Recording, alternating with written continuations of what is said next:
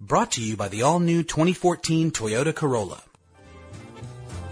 Welcome to Stuff You Should Know from HowStuffWorks.com.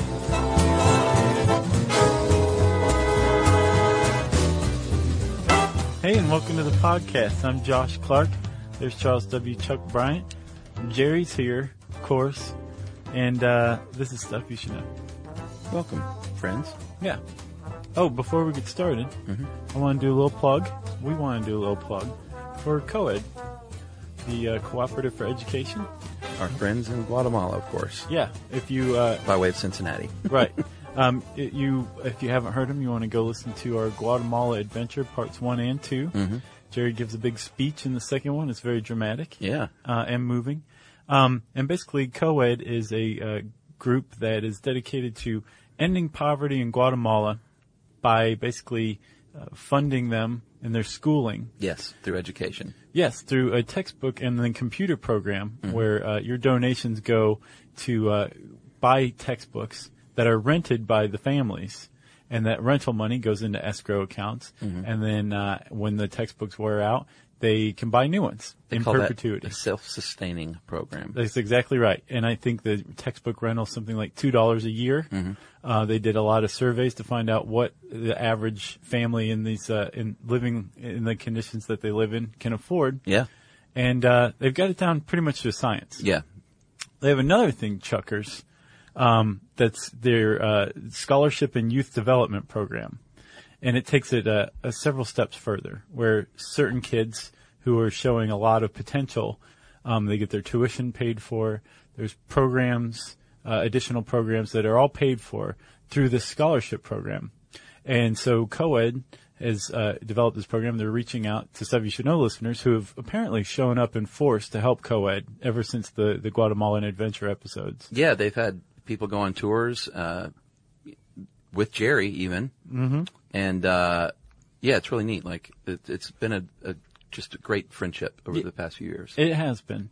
Um, so you can go to um, www.cooperativeforeducation.org slash help kids and become a uh, scholarship sponsor. Um, and there's two levels of uh, sponsorship. There is uh, the diploma sponsor, right? yeah, 70 bucks a month. Yeah, and then the honor roll sponsor. Half. 35 bucks a month. Both Yeah. very valuable. And that is taking a kid literally as directly as you can without physically going down there and picking them up, Yeah. but lifting a kid out of, you know, like abject poverty. Yeah. And giving them the, the uh, chance for a real quality education. Yeah, we, I mean, we've seen them in, in action, and uh, your money's going to like a great place. They, Agreed. They use it well. Uh, and we mentioned this before in another episode, and um, as a result, some stuff you should know, listeners, uh, became scholarship um, donors. That's right. Who are they? Well, we've pledged to like read these names. Yeah, anybody who who uh, goes on and becomes a scholarship sponsor with COED and agrees to uh, let us say their name if you want.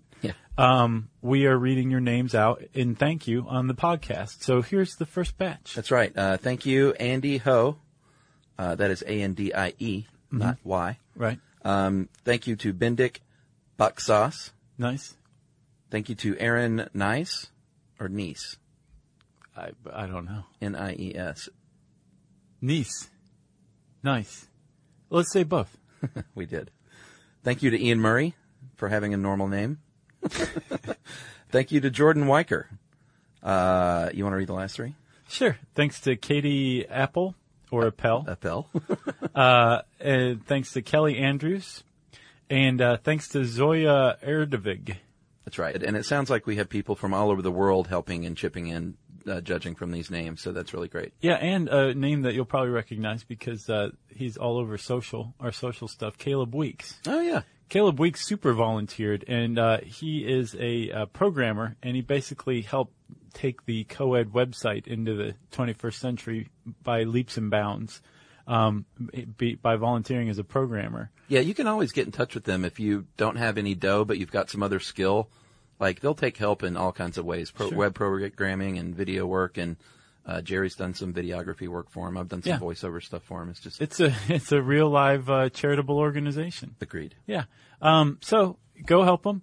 That's uh, www.cooperativeforeducation.org slash help kids and uh, check it out. See what you think. Okay. All right. Man. That was a good one, though. We, we like to talk about co-ed every now and then because there's good folks. Sure. So now we can talk about sort of a related-ish topic, I guess it is. you know? It's down there. I recognized a couple of these words. Did you? Yeah, well, we'll get to it, but there was one of them. It's actually a town in Guatemala, I think. Which one? Uh, Ketch- Quetzalcoatl? Yeah, that sounds familiar. That's a language. It's a language, Jerry says. Yeah. But I remember when I was in Guatemala hearing that. Right. Yeah. So we're talking uh, Inca. Yeah, a pretty, uh, this is a Josh Clark jam. It was. This was back when I was like starry-eyed over anything that had anything to do with 1491. I know, man, you wrote a series of Charles Mann related articles. yeah. And if the, for those of you who don't know, that is Josh's favorite book. We've talked about it um, a lot on the show, and I'm still going to read it one day. I just need to do it. It's great. You know, You will not be disappointed. I feel like if I read it now, they'll be like, "Oh, I know that part. I know that part." You, I'm sure you will. You'll Yeah. you'll recognize a lot of it, but it's so much more fleshed out. you got your stank all over that book. 1493 isn't bad either. uh, oh, the the sequel, Yeah. Manier, It's uh it's mannish. Manish. You can t- definitely tell man wrote it for sure. So we're talking about the Inca people who um, they had a habit, uh, uh, not a habit, they had a, a practice called I can't quit. yeah, they had a practice in their culture of child sacrifice, right. which sounds horrific and based in our modern day culture, it is. But we've long pointed out the tenets of uh, cultural relativism. I would like to say that I officially renounce cultural relativism on the whole. Oh, really? Yeah, I have since l- changed my viewpoint. I think there are absolutes that are universal or should be, and that a culture can be judged as, Barbaric, perhaps. yeah, for certain practices. Yeah, cultural rel- relativism. I know we've explained it before, but that's basically you can't look back at some old culture that did these things and judge it by today's standards Right. and say, you know, but It's a foundation of anthropology. You couldn't Yeah, have and you used to anthropology really, uh, without cultural relativism. tout this. Oh yeah, I mean like as an absolute, like there's you there was nothing that you could do that was out of bounds as a culture because you could only judge a culture by its own standards. Therefore, everything is self-justified, right? I still believe it to a certain degree, but I think in certain cases maybe I could say uh, because people can make the argument for a lot of things being, oh no, that's just the culture of things. Right. Now, Yeah. I'm exactly where you are. I would say 98 to 99% of things are bound by cultural relativism. Yeah. But I do think there are a handful of things. And I, I don't even know if I have them fully explored yet, but I think there's a handful of things that are just, you just shouldn't do. And if you do it, then you're, there's, you're not as great as cultures that don't do that. Yeah, because you know what, we had a um, we had a fan take issue with us on the Facebook wall when we I posted about the posthumous pardoning of Alan Turing, the uh, code breaker and inventor of the Turing test, the scientist in England that was homosexual and chemically castrated, and they England recently um, pardoned him posthumously, and it was pretty cool. And I posted about it, and this one guy was like, "Well, you know, back then they." they they were doing the best they can. They were trying to help him out, uh, you know, because they thought being gay was a disease. And I was like, listen, man, you can't just sweep it under the rug by saying this is just how things were. So I think that's sort of an instance where I don't believe in it, Yeah. even though it wasn't an ancient thing. It was like the 1950s. Sure. Uh, but I guess, you know, it was a different time and a different culture. Yeah. So I guess I'm with you then. Yeah. Cool. There's a long-winded way of saying that. Cool. I, I liked the long-winded way. So we're on the same page. So how do you feel about child sacrifice in the Incan culture? the weird thing is, is I, I don't. In this particular instance, I, I do think it's bound by cultural relativism. I think so too, because it was so long ago. It was also has so something to do with it. extremely well thought out. Yeah. It was venerated. It wasn't um, brutal. Right. Well, Well, I mean, it depends. So well, let's let's talk about this. Well, how about this? It doesn't matter what I think of it. that's true. I think we'll leave it to each listener to decide what they think of Incan child sacrifice. First of all, Incan child sacrifice was used very uncommonly in cases of really dire circumstances where they really had irked the gods Uh-huh. and needed to appease them, or on a very special symbolic occasion. For the most part, the um, the it was guinea pigs that were offered as blood sacrifice by Oh, the really? Inca. Yeah. So children and then sometimes women were very infrequently sacrificed. But of course, never the men. Well, yeah. Um, when they were, however, uh, they there was an elaborate ritual and process that was followed, and the kids were basically like demigods Right. for being offered up by their parents. Yeah, you point out it's not that they didn't um, like they had any animosity toward kids at all. They were actually revered, and that's why it was such like the ultimate sacrifice because kids were so revered. Right. Well, it's kind of like we value our children. Yeah. We're going to kill one of them. That's how much we want to appease you. Right. That's how much we need these potato crops to survive. That's right. So um, there there was a big ceremony. They built a chamber. They gave the kid a little corn alcohol to, you know, soothe them. I guess. Yeah, and to stave off fear. Um, you said that they uh, knocked him on the head with a cushioned blow to knock them out. Yeah, which I imagine was probably done while they were like not really paying attention. But the point is, they, they wanted to prevent suffering as much as possible, so at least they would be unconscious. Right. But they think they died of uh, exposure, basically. Mm-hmm. So it's not like they drove a stake through their heart or anything like that. They Right. just kind of leave them at the top of the highest point. and they they uh, went out of their way to to make sure the children didn't feel any fear or as little fear as possible. Um, and I think for those reasons, because it was infrequent, because they tried to make the child comfortable Yeah. and not fearful, Yeah. um, because it was a relatively painless death. Um, I, I think that it kind of, I, I don't know, it falls within cultural relativism for me. F- The the thing that um, I do take a, issue with was that the parents who offered up their kid Right. wasn't the kid's decision. Well, of course not. They immediately gained higher status in the society. So I think It that was a that great honor, you know. It, it was, but it was a way to gain status. Oh, You know what I mean? gotcha. Um, so I think that it was, uh, in that respect, you can really kind of cast a shadow upon it too. Yeah, what- that and the fact yeah. that children died to get potato crops to grow. Yeah, it wasn't a cute thing. It's not like Tom Hanks and Meg Ryan jumping in the volcano to appease the Waponi woos. Great movie. Yeah. So they must have thought that things were working because the Incas were like a super successful people.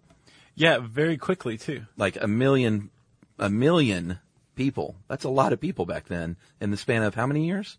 Uh, just a couple of centuries. Yeah, a couple hundred years, a million people back then. That's you're doing pretty well. Yeah, and you're it- spreading far and wide. Right, and it wasn't like a couple of Inca, the initial Inca got together and just had a million offspring. Right. The Inca very much came out of nowhere as a civilization and just dominated everybody else who was living as loose tribes, unconnected tribes in the Andes at the time. Yeah, they were they were smart. They were technolog- uh, technologically, wow, technologically advanced. They were. Um, they, they, so the Andes are a very inhospitable place. They're, it's an arid climate and it's really high up. Yeah, I mean, just surviving there is is something else, much less thriving. Yeah, and getting crops to grow. Well, Inca figured out irrigation techniques.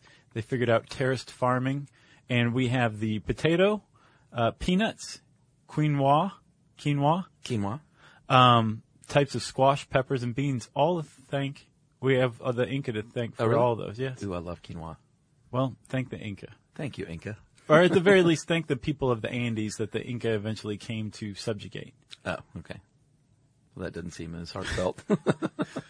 And um, but the um, but the Inca technology was very advanced. yeah, super advanced. Um, they had a very uh, strictly, rigidly defined class system, starting at the top, of course, with uh, the royals, and then on the way down, all the way down to you know the workers and the laborers and the commoners and the military. Right, and the Inca royal line was perpetuated incestuously.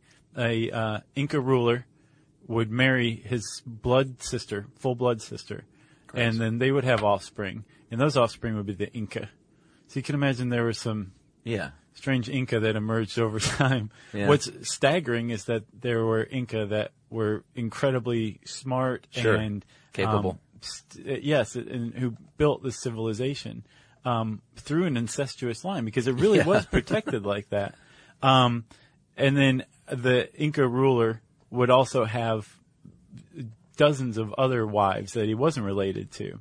And then from those offspring would be the the second tier of society, the Yeah. highest um, rulers, bureaucrats, advisors. I bet there were some incestuous kids too that you don't hear about as much either that were just sort of, you know, hidden away. I'm sure. You know what I'm saying? Isn't that bizarre though? I mean, I know if you're basing your your uh, like royal family on incest, you're you're already at a at a you know negative. right. I would think. But, but the Inca are far from the only the only group to come up with this idea Sure. of protecting the royal bloodline by only um, producing offspring with that pure blood. Man, Crazy world. crazy. Um, so they were big time uh, expansionists. They liked to spread out to the suburbs and the exurbs, and uh, it, it ended up being a problem, which we'll get to. But they were spread far and wide geographically, which can be trouble eventually, as we'll see. Um, sometimes they were crushing people with their military forces. Sometimes they were tempting people with, uh, like, hey, look, we have roads, we have, uh, we have technology, we have farming systems and irrigation that you're going to like thrive with. Right. The the nobles of these the ones that they kind of colluded with uh, those groups would become part of that second tier aristocracy Yeah. as well. So there was a, it was either might persuading them with technology, like you said, or saying, "Hey, you got a pretty nice spot over here if you come Right. bring your people under Inca rule." So this also, it sounds great when you're getting all these different tribes, these hundreds of tribes together under one more powerful group. But again, just like spreading out far and wide, that would also eventually be one little knock against them in their eventual downfall because when you've got people that were gathered together like that, they're still ultimately fractured in a way. Right, right. You know? But the Inca took uh, great pains to get around this, and they used a tactic that Stalin would later use.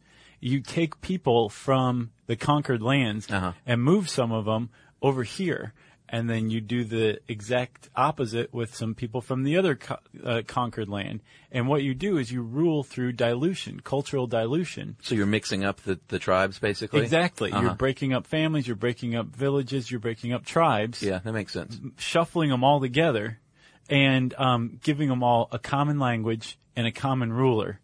And through that, you're forcing a new cultural identity on them. That's what the Inca did. That's how they were able to, I guess, gain a population in a, a territory as Yeah. big as they did in just a couple centuries. Like 2,500 miles That's long, and that was like their Linear distribution. miles. Yeah, from Ecuador to Chile. That's crazy. The 350,000 square mile territory after just a couple hundred years of putting it together. Yeah, but again, you're setting yourself up for problems back then. You know, they didn't have telegraphs; they had runners, They did. and eventually the runners are even at like t- at 250 miles a day. Okay, so I need to correct myself, and That's I, not right, is it? I already, I didn't think it was. I already emailed uh, Tracy Wilson Uh-huh. of Stuff You Missed in History class, who handles um, changes to articles, uh, and said I need to change this. It says in the article, or originally said that these runners, highly trained runners Yeah. that would um, deliver communications throughout the the kingdom of the Inca, could cover 250 miles in a day. I thought that was wrong. It is wrong. That's Okay. 400 kilometers in a day. Um, it's absolutely wrong. Uh, instead, they would use a relay system Sure. of runners that could cover 250 miles in a day. Oh well, you didn't. um Well, It made it sound like each runner Yeah, could yeah. cover 250 miles, and I was like, I see what you mean. "Ah, "Wait, that doesn't sound right."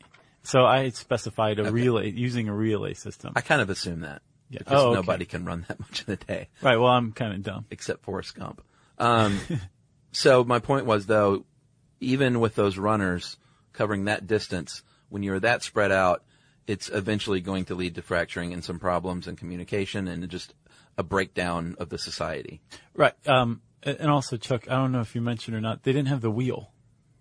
Well, yeah. They had one of the most t- highly advanced civilizations um, to ever pop up in the Americas, and they they didn't have the wheel. That's crazy. And it's not like the wheel wasn't in existence; they were just an isolated group. Like the, we're talking around the um, the 13th century to the 16th century, the Incas were around. Yeah. And um, the height of their power was in the mid 13th century under a uh, ruler named uh, Pachacuti, who has a great name. and uh, Pachacuti was the one for whom Machu Picchu was built as a, a royal estate. Oh, really? Yeah. I didn't know that. Yep. Uh, but since the go- I mean, the government was a really big factor because of the way the class system was built and so rigid. It was a, a people that was that were largely dependent on the government Right. because they had the smarts and people liked, you know, having bountiful crops and and gold. Well, they probably didn't have much gold. Well, there's definite trade. They had plenty of gold. Well, no, not the commoners. You know. Well, no, no. But there was a definite trade-off. It was like you are under Inca rule now, but you also have as many potatoes as you need. Right. Um, you got great roads. Your family's gonna not die young, probably. Yeah, corn liquor, evidently. Yeah, exactly. Um, and yes, there was a very strong bureaucracy. So India, modern day India, is a very bureaucratic state. And there is apparently 1,662 government workers for every 100,000 people in India. Wow. That's a lot. Yeah. In uh, under Inca rule, there were um, 1,331 government officials for every 10,000 people. Wow. That's an, a staggering bureaucracy, but that's how they ran this thing Yeah. so well. This huge um, system was run through bureaucrats. That's right. Up to a point. Of course, we all know it's, you know, bad things are coming our way Yeah. because of the title of the podcast are coming their way. Uh, and in the 15th century, uh, they had a big boom in uh, expansion, and basically it became just a little too unwieldy and chaotic. They were spread too far and wide. You know, when you whenever you're that far apart and have that many different tribes that make up your people, you're going to have insurgencies and rebels Right. that they quashed pretty, you know, did a pretty good job of quashing those for many years. Mm-hmm. But um, it was just too big and too spread out, and uh, to to maintain basically at that time period. The, well, I guess probably the the real crippling blow came in 1525 when uh, Huayna Capac, Huayna Capac, he was the Inca ruler. He was a very strong ruler. Um, he died, Yeah, uh, but unfortunately, within just a few days of him, his successor died. So Oh, okay. I was going to say, why didn't he name a successor? He did, and that he successor did. died. I also emailed Tracy about Okay. that too. but yeah, he um, he he named a successor, and they both died within a couple days of one another, um, which left a power vacuum.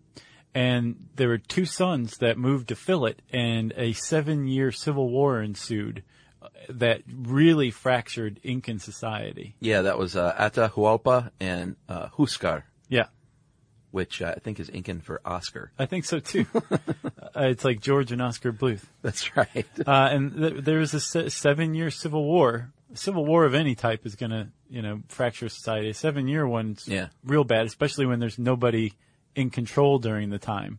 Right. That's right. Um, the, uh, I guess Huascar ultimately lost.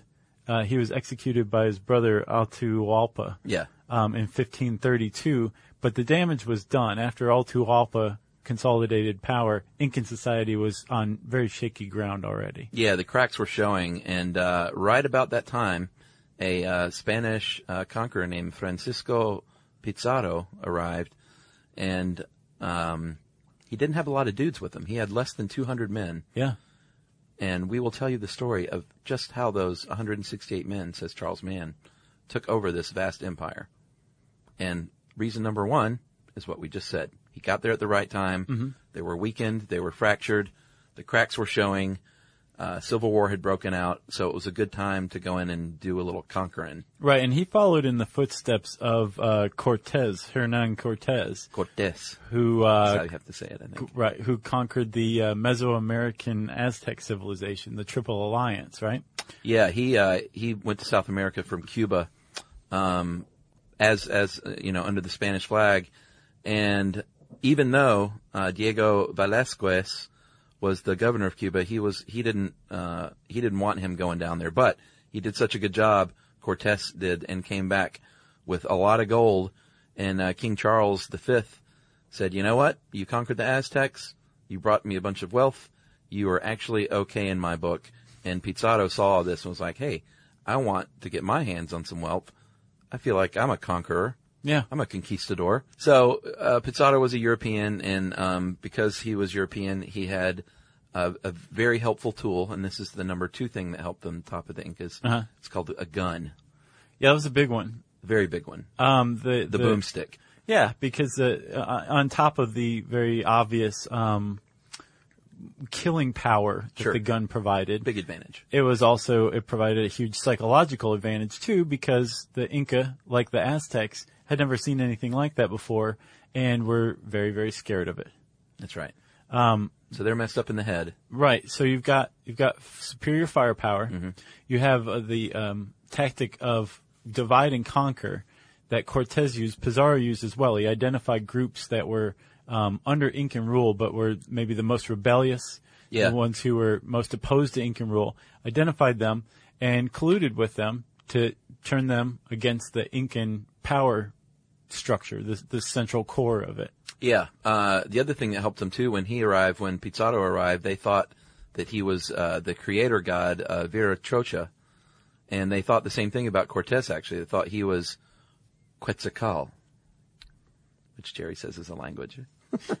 but it was a similar thing. They thought these guys were returning gods or creator gods. So immediately they kind of revered them and trusted them and gave them, you know, they had confidence in them, which was a big mistake. Right. Um, Jerry's talking about catch a call. That's the language, right? That's a Mayan language. Yeah, but I think it's spelled the same. No, I don't think so. Catch a Quetzalcoatl. Yeah. Okay, sorry about that. Yeah. So when Pizarro gets there, he's got this trust. They think he's a returning god. and what does he do with it? He well, he captures their ruler. Yeah, he captured Atahualpa, who had just, just executed his brother and consolidated power, and all of a sudden, Pizarro shows up. It's Yeah. like, I fight for seven years, Yeah. finally capture my brother, execute him. I'm the Inca now. Right. And Pizarro shows up with his boomsticks. That's right. So I think he's a god, and I'll go see what he has to say. And oh, he's holding me ransom. He's asking for a room full of gold. No problem. I'll give it to him, and he'll let me go. But he doesn't. Pizarro hangs on to Atahualpa, and right. Ultimately um, finds that he's not able to command the Inca through Atahualpa. Yeah, he So- was sort of a puppet for a little while. right. So he uh, executes him. Pizarro has him strangled and then beheaded. Yep, that'll do it. It will. So you still need an Inca ruler if you're going to rule the Inca, because again, Pizarro only has about 168 guys with him. Um, so he sets up another guy, uh, another Inca, um, who's strictly a puppet ruler. Yeah, Manco Capac the second Yes, and uh, puts him in the throne. He was the son of Huayna Capac, right. of course. So uh, Manco rules for a little bit, but he also he notices some cracks in the Spanish power structure. Yeah. Um, some new Spaniards have arrived. They're not the original 168 conquistadors. These are some new guys, maybe some carpetbaggers you could call them, Uh-huh. and they're not entirely happy with Pizarro and his rule. So uh, Manco notices a, a fracture among the Spaniards, works it to his advantage, and eventually escapes uh, Lima, which is the new capital city of the Inca kingdom under Spanish rule, Right. and goes off and founds his own city, which is successful for a little while. So how how many years is this? 36. Okay, so it's a slow takeover. It wasn't, you know, they didn't get off the ship with 168 guys and Oh no, no, they did. They no, did. no, no, but and like assume control of, of the.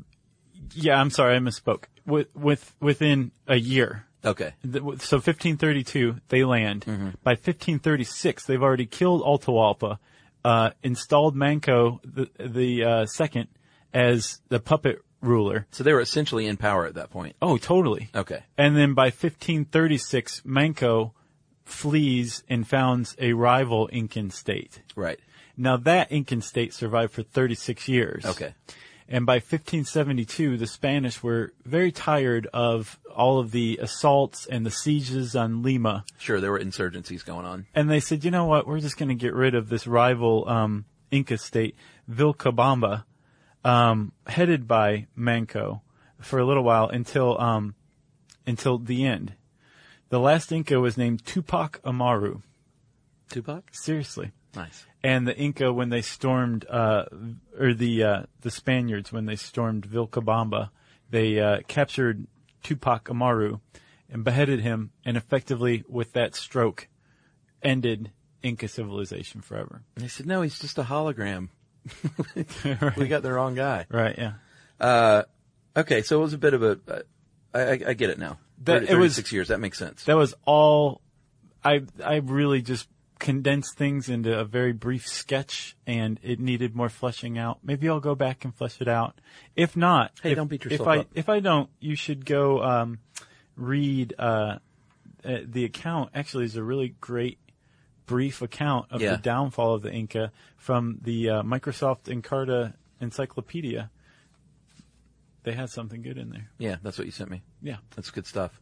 So they also got a little bit more help because even with all these things going on, it's still less than 200 men. You know? Like even with the cracks and even with the collusion and even with the guns and everything going on, it's still less than 200 dudes. And it was a population of a million. So they needed a little bit of help from Europe's old friend smallpox. Yeah, this is what really led to the set the stage for the Inca downfall at the hands of 168 conquistadors. They did not know about smallpox. They had no immunities against smallpox like the because the Spaniards didn't did. they didn't live around livestock like the Spaniards did. They had alpacas and guinea pigs, but apparently they never carried smallpox. It's an old world disease that was introduced to the new world and it ravaged it. That's right. That's what they believe killed Huayna Capac and his named successor, which left the power vacuum in the Civil War. Yeah. they think it killed a lot of Incans who may have otherwise revolted against the Spaniards and fought them. And they inadvertently brought smallpox with them, Yeah. right? It wasn't like uh, early chemical warfare or anything like that.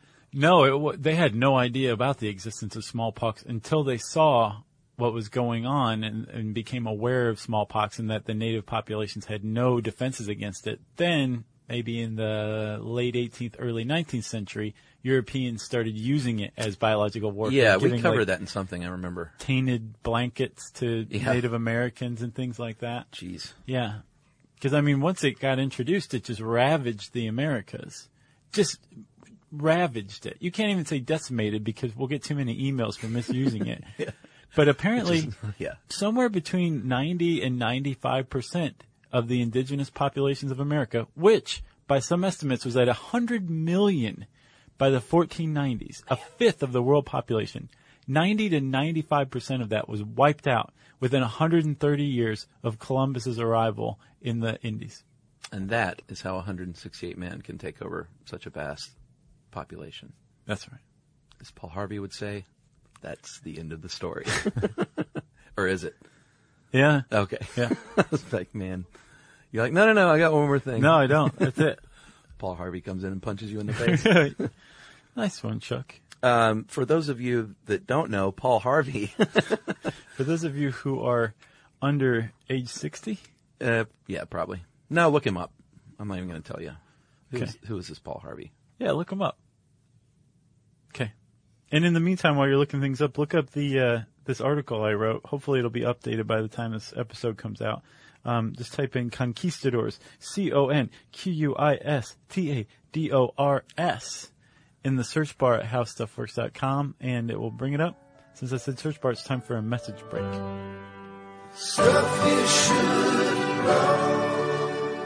And now it's time for listener mail. Yeah, and I got to say, I really uh, love our uh, jingle. Yeah, it's good. Yeah. It was a great gift. Agreed. Uh, all right, so this is uh, from a former quartermaster um, in the Coast Guard who sort of bridged the gap between sextants and GPS. So he was around, you know, he saw both worlds. Wow. It's very interesting. Yeah, that's quite a transition. All right, guys, great podcast. I was a quartermaster in the U.S. Coast Guard and worked with charts and navigation. My last duty station was aboard the buoy tender U.S. Coast Guard cutter Sundew in Duluth, Minnesota from 1995 to 1998. Our area of responsibility was Lake Superior, and I feel for, uh, fortunate to have participated in the transition from positioning buoys using sextants to using GPS. GPS was new at the time, and because there was a built-in error to the signal it had to be removed by a differential military system, few civilian applications were using it at the time. GPS unit that we had only provided a latitude, uh, latitude and longitude, which we then plotted on a chart to get our position. Uh, because our charts were using old datum, Um, they were inaccurate, and in some instances, the GPS coordinates had us driving the ship over land. Um, although GPS was quicker and in most cases more accurate than sextants, we didn't fully trust it yet, so we had to plot out the position of each buoy with sextants and the GPS to compare the two. Uh, after a couple of more years comparing the two, and after the charts were updated with a more accurate datum, we eventually switched to all GPS positioning. Do you remember that Pavement album? What is it? Westing by Musket and Sextant? Yep. B-sides, great one. Is it? Yeah. Love that album. And every time I hear the word sextant, I think about it. Yeah, me too. Uh, when navigating in the Great Lakes, we use radar and bearings to fixed objects on land to chart our position and use GPS coordinates alongside uh, the traditional methods of navigation as a check. Uh, GPS became very valuable to navigating, and software improved uh, to plot the position on an electronic chart. Even back then, I could see all the writing on the wall and knew the Coast Guard would probably replace quartermasters with GPS units in the future. Uh, in 2003, the Coast Guard stopped training quartermasters, and soon after, the existing quartermasters were offered different positions within the Coast Guard, and they smashed all the sextants. Uh, now we can all go out there and say that we learned today what a quartermaster does. Yeah. Or did. They didn't smash the sextants, by the way. No. Um, navigating by means of sextant, radar, and visual bearings is becoming a dying art, uh, but I'm proud to have been proficient in navigation and feel fortunate to have experienced the transition from old to new, old school to new. Fair winds and following seas, Jared Parks, former quartermaster, second class, U.S. Coast Guard, 1990 to 1998. Nice. And by the way, I should mention you got a lot of flack for not knowing wh- what orienteering was Orienting. for Maps podcast. Yeah, it's fine. Yeah, And, I, and black all the time. Yeah, and I posted the uh, the brown map too. I don't know if you saw it. Uh, I need that because everybody on Twitter's asking. Oh, okay. I'll And like, yeah, please do. right now. Yeah, thank you. I will tweet that directly. So thanks to Jared for that uh, email. Yeah, thanks, Jared. Way to make yourself obsolete. uh, if you have made yourself obsolete in some way, um, or have contributed to the obsolescence of uh, anything, that's pretty interesting stuff. Agreed. Obsolescence, right? Sure. Yeah, I think that's right. Orienting. uh, we want to hear about it. You can send us a tweet to uh, SYSK Podcast. That's our Twitter handle. Uh, you can join us on Facebook.com. That's Facebook.com slash Stuff You Should Know. Uh, you can send us an email to StuffPodcast at Discovery.com. And you can join us at our home on the web, StuffYouShouldKnow.com.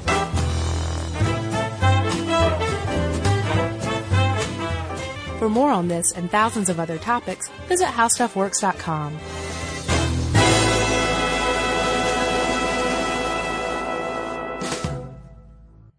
Brought to you by the all-new 2014 Toyota Corolla.